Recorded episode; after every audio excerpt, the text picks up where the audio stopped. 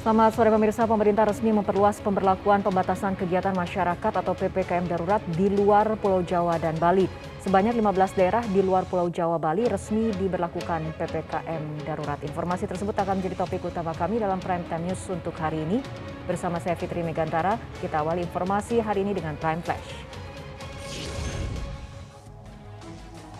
Direktorat Reserse Kriminal Umum Polda Metro Jaya kembali mengungkap kasus jual beli surat hasil tes PCR palsu dan bukti vaksinasi. Para pelaku beraksi sejak Maret lalu dan berhasil menjual ratusan dokumen palsu. Menurut Kabit Humas Polda Metro Jaya, Kombes Pol Yusri Yunus, pelaku memasarkan jasanya melalui media sosial dengan harga yang variatif. Para pelaku dijerat dengan pasal berlapis dengan ancaman hukuman 6 tahun penjara.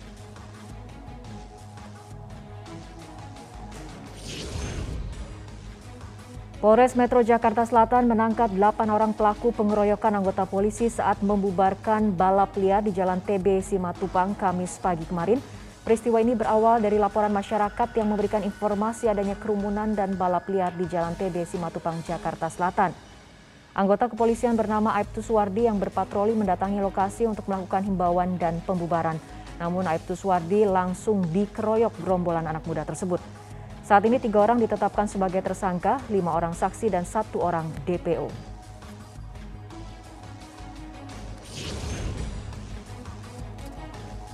Presiden Joko Widodo meresmikan asrama haji Pondok Gede Jakarta menjadi rumah sakit darurat COVID-19. Rumah sakit akan beroperasi mulai besok pagi. Sudah dua tahun tidak menampung calon jemaah karena ibadah haji ditunda. Kini asrama haji Jakarta dialihkan menjadi rumah sakit COVID-19 atas usaha keras Kementerian Kesehatan dan Kementerian PUPR, dalam waktu lima hari asrama haji siap menangani pasien COVID-19.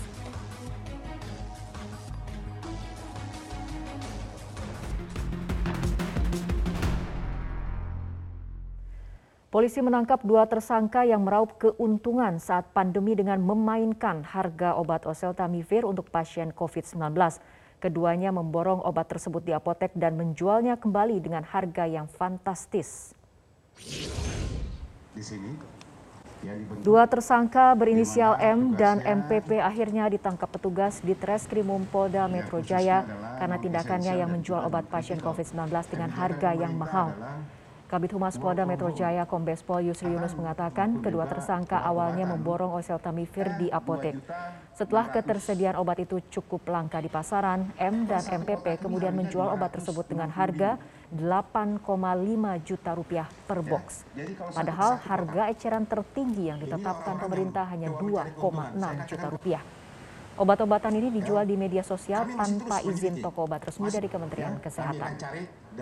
Atas perbuatannya, kedua tersangka dijerat dengan pasal 107 Undang-Undang Nomor 7 Tahun 2014 tentang perdagangan dan Undang-Undang Nomor 8 tentang perlindungan konsumen. Ya, khususnya adalah non esensial dan 10. 10 kotak. Ulangi, kayak gini ya.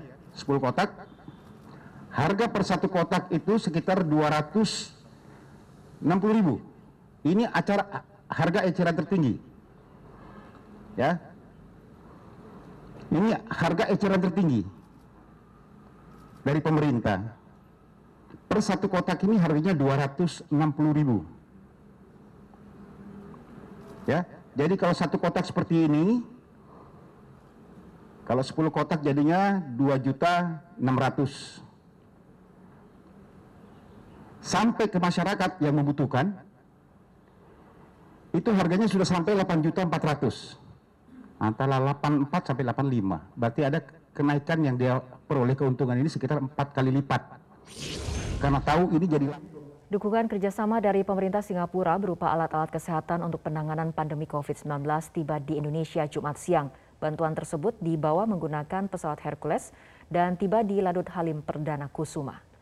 Dua pesawat Hercules diterbangkan dari Singapura ke Indonesia untuk membawa bantuan perlengkapan medis Sebanyak total 10 ton bantuan medis dikirimkan oleh pemerintah Singapura untuk Indonesia. Bantuan tersebut terdiri dari 200 ventilator, masker, dan alat pelindung diri.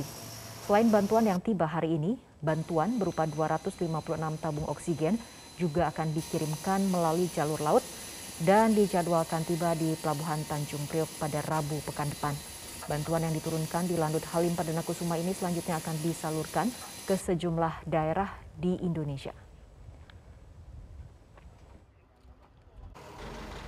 Yang saat ini dikirimkan adalah uh, ventilator, terutama ventilator, kemudian masker, kemudian ada APD. Jadi total tiap pesawat ada 5 ton. Kemudian untuk botol oksigen uh, itu nanti akan dikirim via kapal. Akan tiba nanti di tanggal uh, hari Rabu. Hari Rabu, sekitar hari Rabu ya. Sementara itu, Menteri Koordinator Politik Hukum dan Keamanan Mahfud MD meminta kepada publik agar tidak menjadikan bantuan ratusan oksigen dari pemerintah Indonesia untuk India menjadi polemik. Mahfud MD mengatakan pada awal Mei lalu stok oksigen di Indonesia saat itu cukup banyak, maka wajar jika pemerintah berinisiatif memberi bantuan kepada India. Dulu waktu Indonesia menghadapi banyak masalah seperti uh, apa namanya tsunami di Aceh, beberapa negara langsung mendirikan posko di Aceh Turki misalnya untuk rehabilitasi itu membutuhkan perwakilannya sendiri. Negara-negara lain juga, Jepang, eh, Australia, Amerika, semuanya eh, apa namanya membantu. Di Palu, ketika terjadi letusan gunung Merapi atau lahar di Jogja, gitu, mereka pada datang membantu. Jadi dalam hubungan internasional itu biasa kita membantu dan dibantu, jangan hanya menghitung loh kita kalau mengeluarkan uang kita butuh? Loh kita juga dibantu. Dan pada saat kita membantu itu dulu uh, Indonesia itu uh, uh, tidak sedang mengalami eksponensial seperti sekarang ini. Dan sekarang sudah kita mengalami eksponensial itu beberapa negara sudah menawarkan bantuan juga. Itu biasa dalam hubungan internasional di mana setiap negara itu punya program kemanusiaan Nah sekarang ini sudah ada misalnya rencana-rencana bantuan yang masuk ke kita tabung oksigen. Antrean panjang masih terjadi saat masyarakat mengantre berburu oksigen guna menyelamatkan nyawa keluarganya. Kendati pemerintah menjamin stok pasokan oksigen aman, faktanya masih ada rumah sakit yang mengalami krisis oksigen. Di Bekasi, Jawa Barat misalnya, warga harus menelan rasa kecewa karena setelah antre berjam-jam, mereka justru tidak kedapatan untuk mengisi ulang oksigen. Beberapa di antara mereka bahkan mengaku kesulitan mencari depot pengisian ulang oksigen medis lantaran pasokan, pasokan oksigen ke depot habis. Kalaupun ada depot yang menyediakan isi ulang oksigen medis, harganya pun sangat mahal. Kenaikan harganya bahkan mencapai 50% persen di atas harga normal.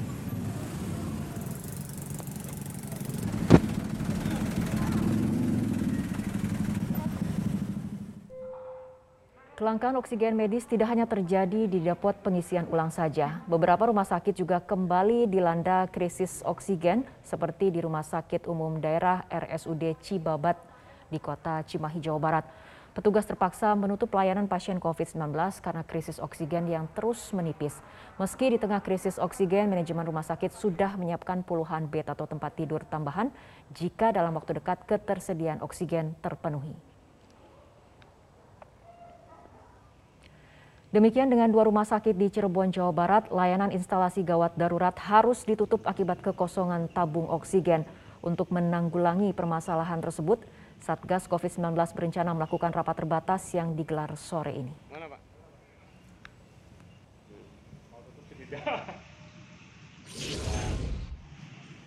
Sementara di balik kelangkaan oksigen medis yang belakangan diburu masyarakat, ada saja pihak yang memanfaatkan situasi itu dengan melakukan penipuan menjual tabung oksigen di media sosial.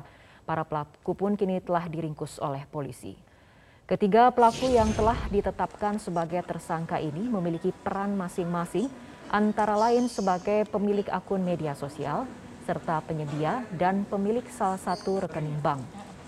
Tersangka ditangkap di Provinsi Sulawesi Selatan. Kabit Humas Polda Metro Jaya, Kombes Pol Yusri Yunus mengatakan, modus para tersangka dengan memposting foto tabung oksigen di akun Instagram at Umina Collection 99 yang dijual dengan harga Rp750.000 per tabung.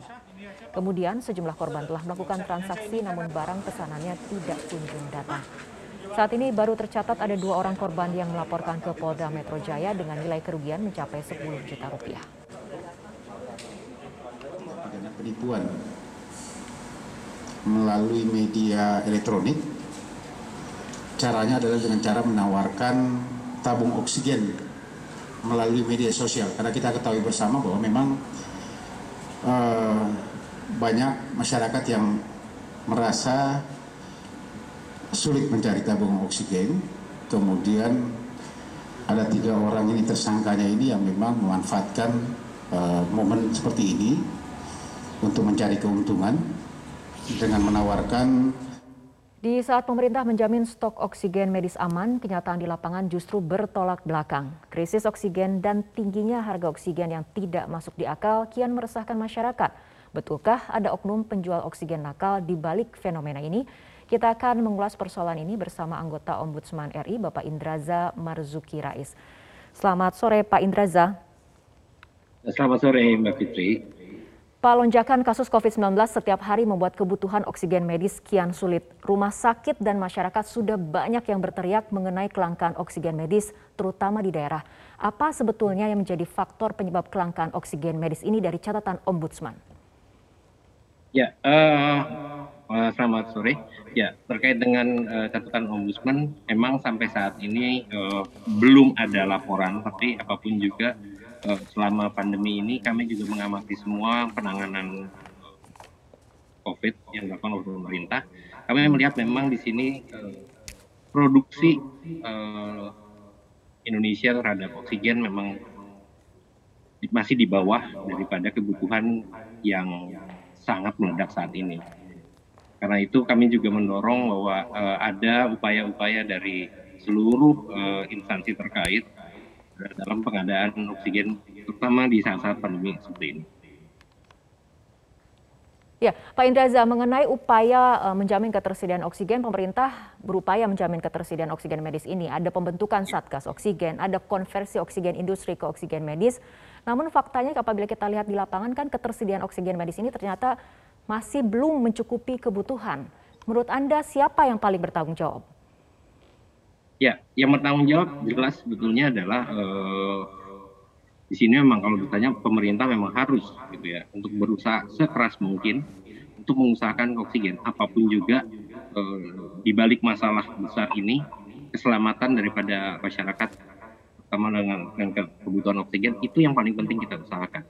Kita tidak harus mencari salah dulu tapi kalau kita lihat juga di, di lapangan memang masih banyak juga jalur-jalur uh, distribusi yang terlalu panjang hmm. itu sehingga membuat harga oksigen naik ataupun juga ada kelangkaan barang. Jadi hmm. memang uh, belum jelas uh, jalur distribusinya juga itu yang memang kita harus perhatikan. Oke, rantai distribusi yang terlampau panjang. Apakah kemudian Ombudsman sudah turun langsung memantau mengenai rantai distribusi ini? Ah, terkait dengan rantai distribusi jelas bukan di ranah Ombudsman. Ombudsman hanya melihat pada uh, kesiapan bahwa pemerintah uh, melakukan mengeluarkan aturan melaksanakan aturan tersebut dalam hmm. uh, rangka penyediaan uh, oksigen. Kalau hmm. terkait dengan uh, distribusi itu hmm. lebih pada di ranah mungkin teman-teman di KPPU. Oke, nah dari rantai itu sendiri, produsen, distributor sampai ke agen atau mungkin uh, rumah sakit, dari penelusuran ombudsman ataupun mungkin laporan yang masuk ke ombudsman, di posisi mana yang paling rawan untuk adanya permainan atau berperan besar dalam kelangkaan oksigen medis? Ya, mulai kalau tanya oksigen itu mulai dari distributor sehingga ke pedagang eceran. Di situlah sebetulnya rantai yang perlu diawasi banyak, baik oleh eh, Menteri Kesehatan ataupun juga pihak TNI Polri itu juga perlu dikawal karena apa pun juga eh, oksigen sekarang menjadi eh, satu hal yang sangat penting dalam penanganan eh, COVID-19 saat ini. Oke, oksigen langka harga kalaupun misalnya ada di pasaran melambung tinggi. Ini artinya ada pengawasan yang masih belum optimal ditegakkan atau seperti apa, Pak? Ya, eh, pengawasan jelas kelihatan bahwa belum karena karena kalau kita lihat bahwa baru seminggu ini demand terhadap oksigen ini eh, meledak. Sehingga memang eh, kami berharap pemerintah melalui instansi-instansi terkait termasuk juga TNI dan Polri segera mengawal, segera juga mendorong distribusi itu cepat dan singkat. Dan yang yang penting adalah sebenarnya keselamatan masyarakat itu yang kita utamakan sekarang. Sambil kita nanti di berjalan kita akan memperbaiki aturan-aturan ataupun jalur-jalur distribusi uh, oksigen.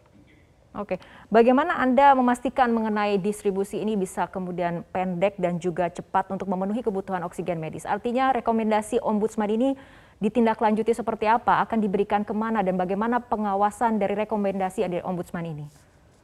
Ya, di sini ada pasti ada kementerian terkait uh, lintas uh, kementerian. Itu misalnya depan uh, Kementerian Perindustrian, lalu ada TNI, ada Polri, ada banyak hal instansi-instansi lain dan itulah yang memang harusnya saling berkoordinasi. Eh, pemerintah sudah setiap minggu melakukan rapat koordinasi, namun ternyata di, di implementasi lapangannya masih terjadi kendala uh, untuk mengawal itu. Jadi kalau beberapa hari yang lalu juga teman-teman media juga pernah melihat bahwa ada uh, mobil uh, tangki oksigen yang dikawal memang harus begitu mungkin lebih baik hmm. karena apa pun juga untuk mencegah jalur distribusi itu uh, bisa okay. bocor atau uh, lewat. Oke, okay. Kita harapkan ada penegakan hukum yang tegas, terutama bila ada praktik-praktik permainan seperti penimbunan ataupun menaikkan harga, sehingga kemudian kebutuhan oksigen medis betul-betul bisa sampai kepada mereka yang membutuhkan. Baik, terima kasih anggota Ombudsman RI Bapak Indraza Marzuki Rais telah berbincang bersama kami sore hari ini. Pemirsa vaksinasi picu keramaian yang abai protokol kesehatan, informasinya akan kami hadirkan sesaat lagi.